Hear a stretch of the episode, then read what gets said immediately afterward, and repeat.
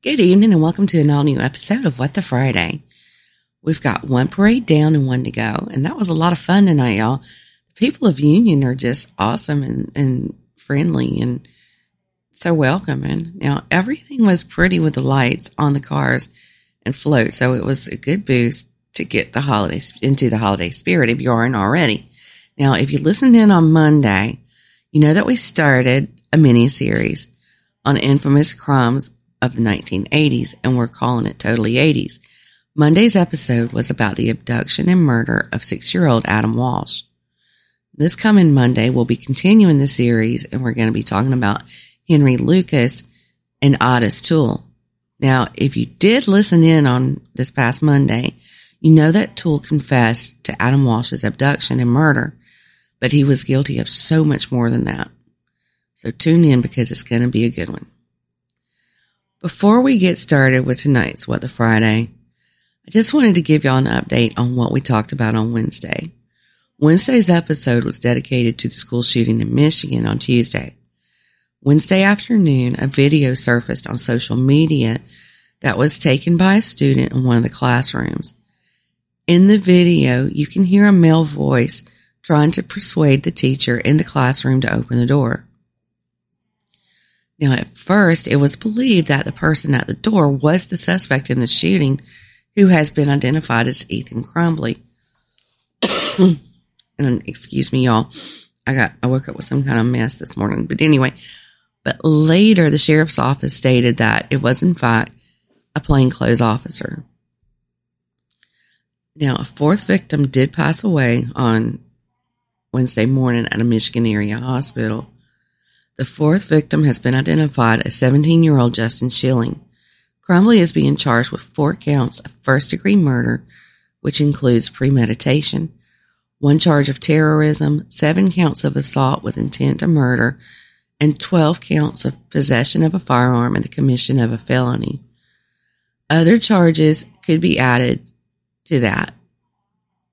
And the prosecution is actually looking into charges against Crumbley's parents. Now that stems from the fact that Crumbley's father had just purchased the gun the Friday before the shooting. I mean, so it was like like four days before the shooting.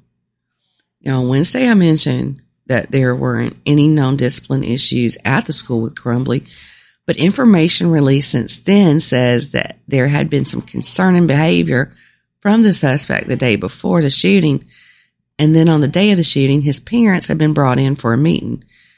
Now, it has not been released what that concerning behavior was.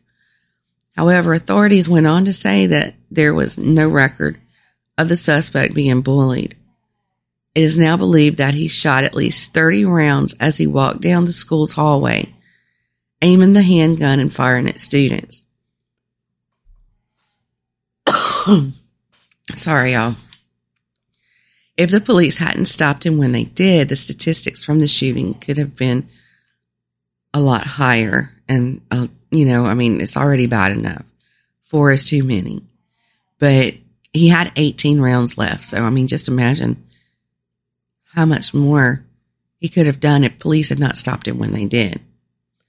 I'm working on a bonus episode for Sunday to bring you the timeline of events and what we know about the shooting but I just wanted to give you a little update tonight. Now, something else I'd like to talk about is a sad story coming out of the um, Chester, South Carolina area. On Thanksgiving Day, 31 year old Mary Rossborough fatally shot her six year old son with a rifle when returning from deer hunting. There's not a lot of details right now, but it is known that after the first shot was fired, she tried reloading the gun to shoot again but her brother rushed into the room, tackled her, and prevented her from firing another round. He held her down on the ground until officers arrived and arrested her. The boy's grandparents rushed him to an area hospital, but he later passed away from his injuries. According to the report, Rossborough said that she wanted to send her son to heaven.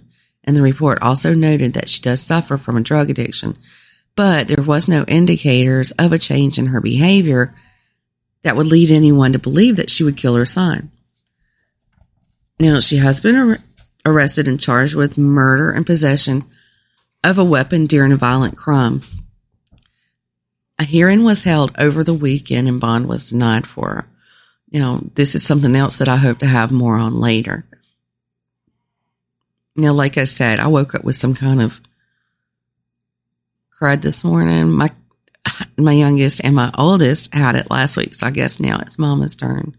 But y'all, please bear with me because there was no way I was going to skip an episode if I could help it, you know. Anyway, so for tonight, we're going into the 80s decade. Now, some of y'all might be too young to remember this, but in 1992, the name Amy Fisher became a household name, not for good reasons. Hang on because I'm about to fill you in on all the deets about who Amy Fisher is and what she did. Welcome to What the Friday, the After Dark series presented by Mystery, Murder, and Magic. Listener discretion is advised.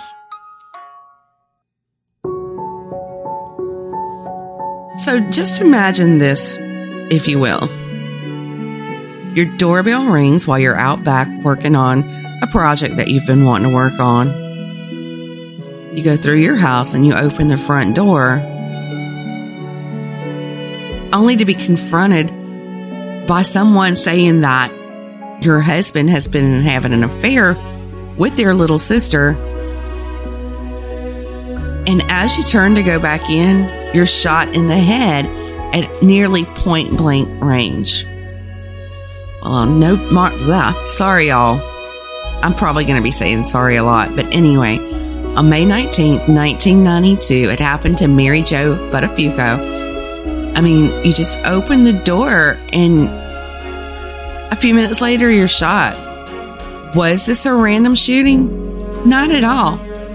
Who would prey on a seemingly innocent housewife and mom? Fortunately, Mary Jo survived the attack, and I'm sure she thought it was some random crime at first. In the weeks that followed the incident, what Mary Jo learned about what she thought was a normal life would send her reeling. Amy Fisher was born on August 21st, 1974, in Merrick, New York. One day in 1990, a 16 year old Amy would go with her father to have his car worked on, and that's where she met 35 year old Joey Buttafuoco. Soon the two started having a sexual affair, and it has been said that Amy would damage her own car just so she would have an excuse to see Joey. Now let that sink in for a minute. A 16 year old girl and a 35 year old man. And this is a man who already had a beautiful wife at home. And that beautiful wife at home was also the mom of his kids. But you know, I guess he just wasn't satisfied with just the average life. In August of 1991, the affair was still going strong. Amy came to Joey and told him that she needed money. Well, instead of suggesting that she get a normal after school job or even loaning her the money, Joey suggests that she gets a job with an escort agency. And guess what? She does, y'all. Let me just stop right here for a minute. Now, I'm not perfect by any means. I have sinned my share of sins. But I just have to wonder what kind of mindset that you would have to be in to one, suggest a teenage girl becomes a sex worker, and two, to be that teenage girl and go along with it. I'm sure she was totally smitten with Joey, and anything he said to her was like the gospel. And you know, I get it. She was young, she was impressionable. But it's one thing to have an affair with a grown married man, but a totally different thing to basically become a prostitute. Well, soon their affair wasn't enough for Amy. She started pressuring Joey to leave Mary Jo, but Joey absolutely refused it. Was it because he loved her? Maybe. But it was more than likely because he knew how much child support and alimony he'd have to pay. It was cheaper to stay married to Mary Jo and have a side chick. And it wasn't like Mary Jo and Joey's marriage was, you know, that troubled, okay? I mean, they did have their normal issues like any couple would, but they got through them. And oh, actually, we're going to talk about the problems that they did have in their marriage in a moment. when they got married back in 1977, they had been dating for just over five years at that point. Shortly after they were married, disco became a big thing, so they were clubbing with friends and having the time of their lives. Well, soon after they joined the party scene, they were introduced to cocaine. Now, like many others in the 1970s, they had no idea the dangers that are associated with cocaine. When Mary Jo found out she was pregnant, she gave up partying and the cocaine and just wanted to be a mom. Now, Joey kept going with the party scene though. His behavior became unpredictable. Sometimes he would be this calm, cool, collected, reasonable man, and then all of a sudden he'd go on a bender. And when that binge was over, he'd come home, apologize, and tell Mary Jo it wouldn't happen again. But those words weren't true because it wouldn't be long before he would spin out of control again. A few years of this, and Mary Jo gives birth to the couple's second baby. She really hoped that this would bring about a change in Joey, but boy, was she wrong because things only got worse. Each time Mary Jo threatened him with divorce, he would change for a little while, but go right back to his old ways. But Mary Jo stood behind him through it all.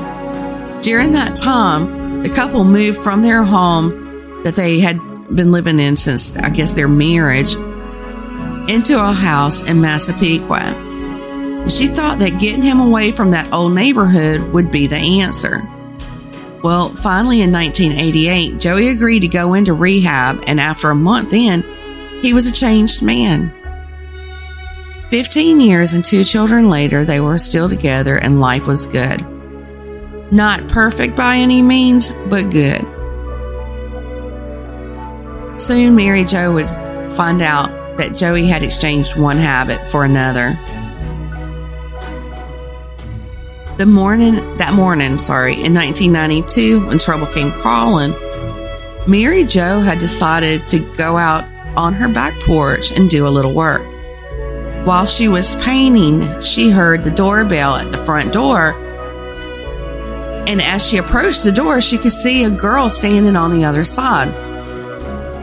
When she opened the door, the girl told her that her husband Joey was having an affair with her little sister. Well, I'm sure jo- Mary Jo was just thinking, who the hell are you and who is your little sister? And naturally, she didn't believe the girl. I mean, it was just like so random. So the girl pulls out a t shirt that she said Joey had left behind. She still didn't believe her, but she told the girl that she'd call Joey and tell him that she'd came by. When she turns to go back in the house, the girl pulls a gun and pulled the trigger. Mary Jo was struck near her right temple. The girl ran away, leaving Mary Jo in a pool of her own blood on her front porch. A neighbor saw Mary Jo and called 911. She was rushed to the hospital, barely clinging to life. At the hospital, the doctors were unable to remove the bullet because it was too close to her spine. Mary Jo's family was told that she only had a 50 50 chance of pulling through, but miraculously, three days later, Mary Jo regained consciousness. And when she woke up, she saw her husband, Joey, and several police officers standing close by. They asked if she had any idea who had did this to her, but because she had a trach tube in, she couldn't speak. She had to write her answers to their questions. She mentioned the t shirt, and this caught Joey's attention. He turned to the police and told him, or told them, that he had only given one of those particular t shirts away, and he said he had given it to Mr. Fisher's daughter, Amy. When Joey told the police the connection he had with Amy, he made it sound like she was a schoolgirl who was like obsessed with him, kind of like a psycho stalker chick. But the question remained why would Amy Fisher want to harm or kill Mary Jo? And when Mary Jo asked that very question to Joey, he said that Amy was infatuated with him. Well, that same night, Amy Fisher was arrested. And once she was at the precinct, she was interrogated for 12 hours. What brought the interrogation to a close was her finally confessing to shooting Mary Jo. A few days later, Amy Fisher was charged with the attempted murder of Mary Jo Buttafuoco. Now, only two months later, Amy was sentenced. She had accepted a plea bargain and pled guilty to a lesser charge of aggravated assault. From that charge, she received a sentence of 15 or of 5 to 15 years in prison. Even though Amy was in jail for her crime, there was still the nagging question. Was Joey and Amy having an affair? Well, of course, Joey denied it, but no one believed him, including the police. Soon, Joey would be facing charges of his own, including statutory rape. DA was ready to pounce and had evidence to boot. One key piece of evidence was a hotel receipt, and that hotel was um, receipt was dated while Amy was still 16 years old. It didn't list her, but you know, he had no other excuse as to why he would be staying at a hotel. And it also included his signature. But he claims that was a forgery. He told the police this and he told Mary Jo this, and Mary Jo chose to believe him. Why? Because she felt the authorities were actually against her since they had let Amy take a plea bargain. Well, the justice system didn't believe him, and in November of 1993, Joey has sentenced or was sentenced to six months in prison for the statutory rape of Amy Fisher. And even through his incarceration, Mary Jo stayed. I mean, she stood by her man partly because she really couldn't go anywhere due to all the medical issues that she came from, you know, that came from being shot. Well, after four months, Joey was released on good behavior. Once he was back home, the family, or at least Mary Jo, tried to resume as normal of a life as she could. But Joey wasn't quite on board for that. He left for a trip to LA, and while he was there, Mary Jo received a call from their attorney that Joey had been arrested, and get this, it was for soliciting a prostitute. Joey went back to jail, and at this point, Mary Jo really started to see that the idyllic life that she thought they'd had never existed. But as, instead of calling it quits and filing for divorce, in 1996, the family moves to Los Angeles However, like with their previous move, this move to California didn't improve anything. And just a few years after moving, Mary Jo told Joey that she was just done. And honestly, she gave him more chances than I would have. But you really can't blame her for trying to hold on to her family, you know. In 2003, the couple officially divorced. Y'all, that was 11 years after Joey side put a bullet in his wife's head. I mean, Mary Jo tried to make it work for a long time 11 years. Now, divorce changed nothing for Joey, though. 2003, he was arrested for insurance fraud. Five years later, a sex tape of he and his second wife were leaked. Mary Jo is doing much better. In 2005, a plastic surgeon performed surgery on her face. Some of the nerve damage has been repaired and her face is, is more symmetrical now. So, what happened to that teenage girl who became known as Long Island Lolita? In May of 1999, it was brought to the attention of the judge presiding over the case that Amy had not been properly represented. Represented. Gosh, y'all, I need to go back to bed by her attorney during the time that she pled guilty. So the judge cut her maximum sentence from 15 to 10 years, and that made her immediately eligible for parole. She served only seven years for shooting Mary Jo Buttafuoco. On September the 10th, 2003, Amy married former NYPD officer Louis Bellera. For a fresh start, the couple moved to Palm Beach, Florida. They had three children before divorcing in 2015. And at some point, Amy moved back to New York because she said no matter where she went, she couldn't escape the attention. And I guess there's just no place like home. In 2007, a sex tape was released of Amy and her husband Louis having sex throughout their house and yard. Now, Amy says that Louis released this tape to make money off of her and to get her into the entertainment industry. After that tape was released, Amy uh, was offered several roles in pornographic films and to appear in stripped clubs. Louis denied these accusations over the years. In 2007, the tabloids went crazy reporting that Amy and Joey had reconciled and were dating, but it was all just a publicity farce to make money. It's been reported that both parties were broke and needed money, so they used their history to cash in. Well, of course, the media and public loved it. I mean, who doesn't love a real life soap opera? Over the years since her release from prison, Amy has released two books. The first one released was a memoir called If I Knew Then, and a second memoir was released called Amy Fisher My Story. Well, that's all that I have time for tonight. Be sure to join me again in the morning for the Weekend Weird Files. Y'all have a good night.